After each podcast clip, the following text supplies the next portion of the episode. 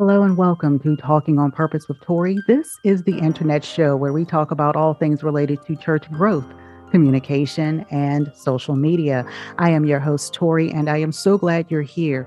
If you were with me last week, you know that we started a conversation which ended up being an introspective discussion, reflection, and it tossed me into a, a, space of realizing that I needed to acknowledge some things, and that was on limiting beliefs.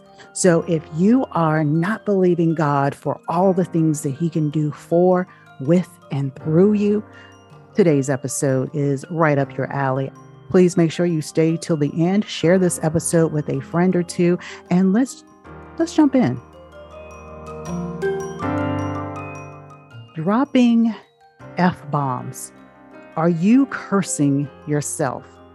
I know the title may have been a little misleading because you thought that I was going to come up in here and start slewing all types of inexplicable inexplicatives, explicitives.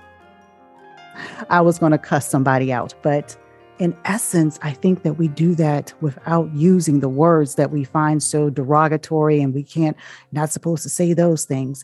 And those four F bombs that I'm going to refer to in today's session is fatigue, frustration, famine or famished, and failure those are the F bombs that we can succumb to. And it becomes a limiting belief if we don't realize that we can fight, stay focused, and have the faith that God will help us overcome any of our emotional distress issues, be it physically or mentally. Last week's video about limiting belief, how are we limiting, how are our limiting beliefs affecting the church? that really began a discussion and introspective dive into what am I doing? What am I thinking? And I got a lot of emails from each of you. Thank you so much. And I I have enjoyed the conversations that we're having. So, the limiting belief, this is becoming a series. And within this series, we're going to discuss the topics one by one, the things that we generally believe and don't even understand are limiting our power. They limit God's work within us because we believe that we cannot do something, even if it's with God, that God is not powerful enough to be able to work through us and to have these things succeed. So I want to turn your attention to Ephesians chapter 4 specifically verse 1, but know that I like to uh, give a little bit of context as far as reading a full passage. The Apostle Paul is talking to the church at Ephesus. He sent a letter because of all the things that they were going through. However, I believe that obviously this letter can be used for our daily practice, for our uh, mental maturity, our spiritual growth.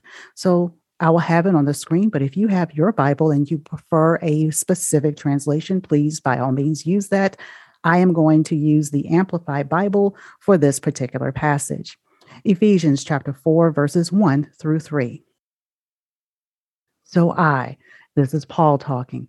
So I, the prisoner for the Lord, appeal to you to live a life worthy of the calling to which you have been called that is to live a life that exhibits godly character, moral courage, personal integrity, and mature behavior, a life that expresses gratitude to God for your salvation. With all humility, forsaking self righteousness and gentleness, maintaining self control, with patience, bearing with one another in unselfish love, Make every effort to keep the oneness of the Spirit and the bond of peace, each individual working together to make the whole successful. That's a whole message right there. To live a life that exhibits godly character, moral courage, personal integrity, and mature behavior. A life that expresses the gratitude to God for our salvation. So, dropping those F bombs, fatigue, famish, frustration, failure, we can start depending on the Holy Spirit to really be our guides. But if we are focused on the famine or us being famished, that's a limiting belief of the Holy Spirit and of God, and we won't be able to be used effectively. That's an F bomb, a limiting belief. F bomb number two is the fatigue. I don't know about you, but I get tired of folks sometimes. I'll be honest. I get so, ooh, ooh, whoa, some, ooh, okay. Some people will, and I don't want to say the plucking of the nerves, but you understand it is they take so much energy out of you. The moment you step into their presence or you answer the phone or you're just emailing, doesn't matter, is that person is just tiring. We can also get fatigued just from constantly going and going and going and never taking a complete rest. We can do that. It's a mental fatigue that ends up debilitating our body of its nutrients. But that fatigue, when it comes to people in ministry, if you are a pastor, if you are a Bible teacher, and you have that person who is trying to understand who Jesus is, and they're asking you question after question after question, and they you are giving them answers, you are giving them scripture, you are praying with them, and they just don't seem to get it, and you get fatigued with that, and that fatigue ends up being frustration. We're going to get to that F in a moment, but that fatigue of wearing you down, wearing you down. Jesus reminds us that enemy didn't come at the beginning of his fasting when he was tempted in the wilderness. He came at the end when he was vulnerable, when he was tired, when he was fatigued, famished, frustrated, and he stood firm. So, believers, for those of you who are fighting the fatigue and not knowing what to do in those moments, this is that time to stand up, pray, Ask God to give you some more patience. I know that's not something we normally want to pray for, but we need it in those moments. We need to exercise discipline and self control to continue to be loving. Think about how our Father, our Abba Father, continues to love us even when we messed up, even when He has told us, given us directions, and we still want to do it our way. We're still disobediently walking in our flesh, forgetting that He has told us, He has called us to be His children. He has called us to do certain things. And yet, because we believe that, or we don't believe, because that's a limiting belief, that what God has told us isn't right. And now we're questioning what He said. Have you done that? Mm, hallelujah. Mm. The fatigue and that mental breakdown that we have because we're not resting we're not praying we're not reading scripture we're not meditating we're not we're not giving in to the holy spirit and asking for his guidance for him to lead us into right relationship with jesus. That is a limiting belief. When we don't give over our flesh to the spirit and we ask god lead me guide me order my steps. Let's move on to number three, the frustration, which I've already alluded to. So, limiting belief Number three is frustration, that there is no way out of it. Once we become frustrated, annoyed, or however we're feeling towards that person at the time, that that's all we can feel. There's no coming back from that. There's no changing direction within that. That's a limiting belief. Let that feeling pass. Take a moment, take a break. Say, you know what, let's take five.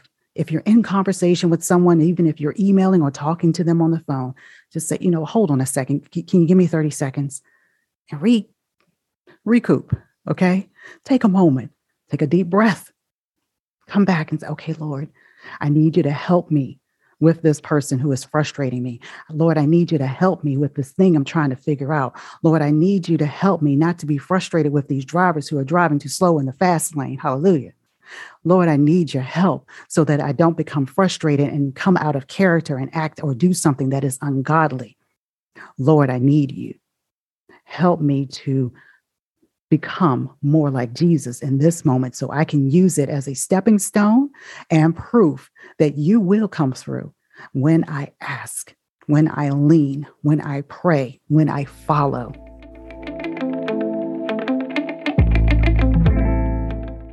Dropping F bombs? Are you cursing yourself? with the fourth F failure. It seems so unlikely that you're going to succeed.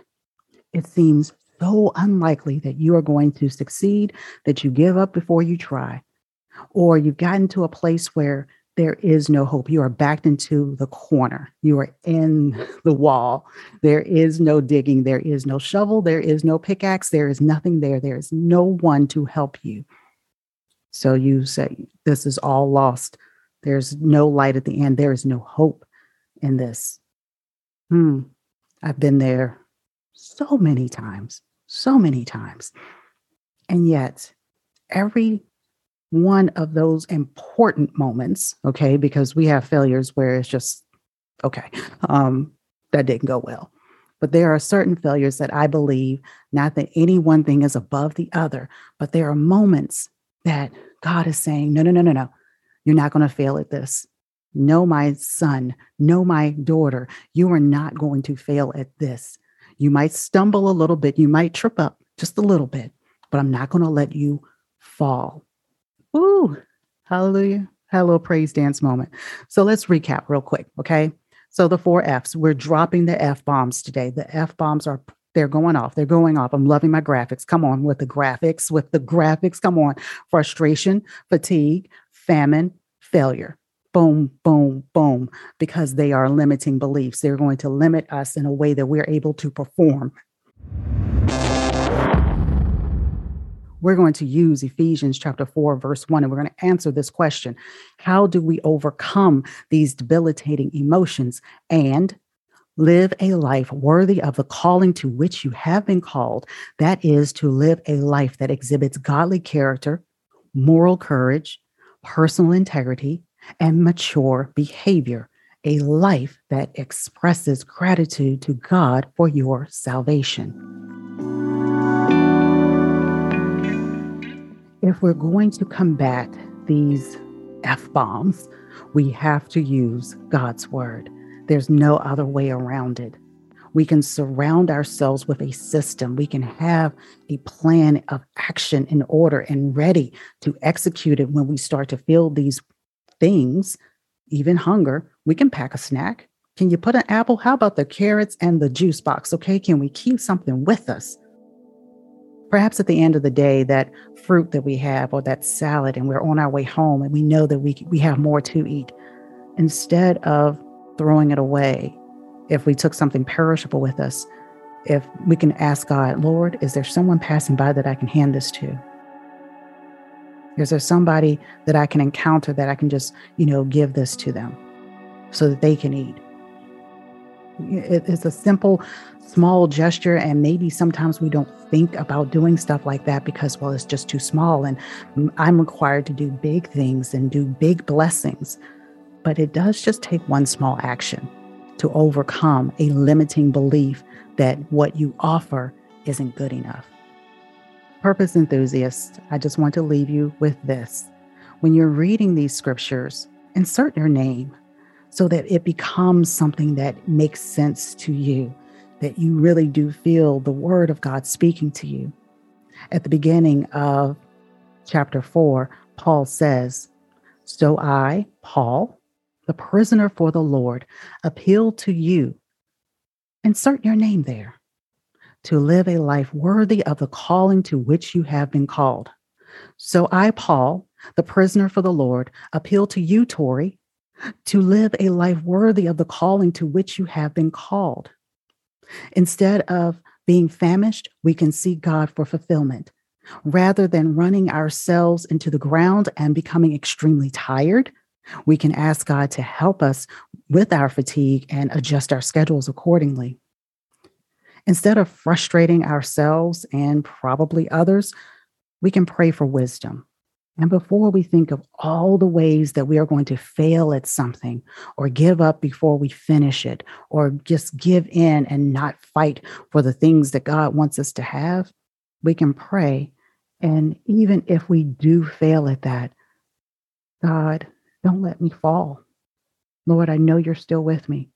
Help me to turn this into the greatest magnitude of glorification of your name possible. Help me turn this around so it can glorify and honor you. And I am living a life worthy of my calling. No more limiting beliefs.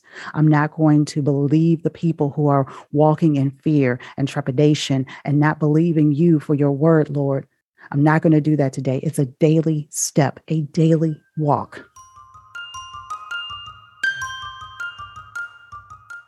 Thank you all for being with me for Talking on Purpose with Tori. This was the Internet Show. Welcome to this series of limiting beliefs. We're going to be here all month, but I hope that this will help you to do a deeper dive and be more introspective and recognizing when you are experiencing those beliefs and what you can do about them. Set up a system for yourself so that you can start combating these things that are going to come up and keep coming up. When we have that system, and we use God's Word, our minds will be renewed.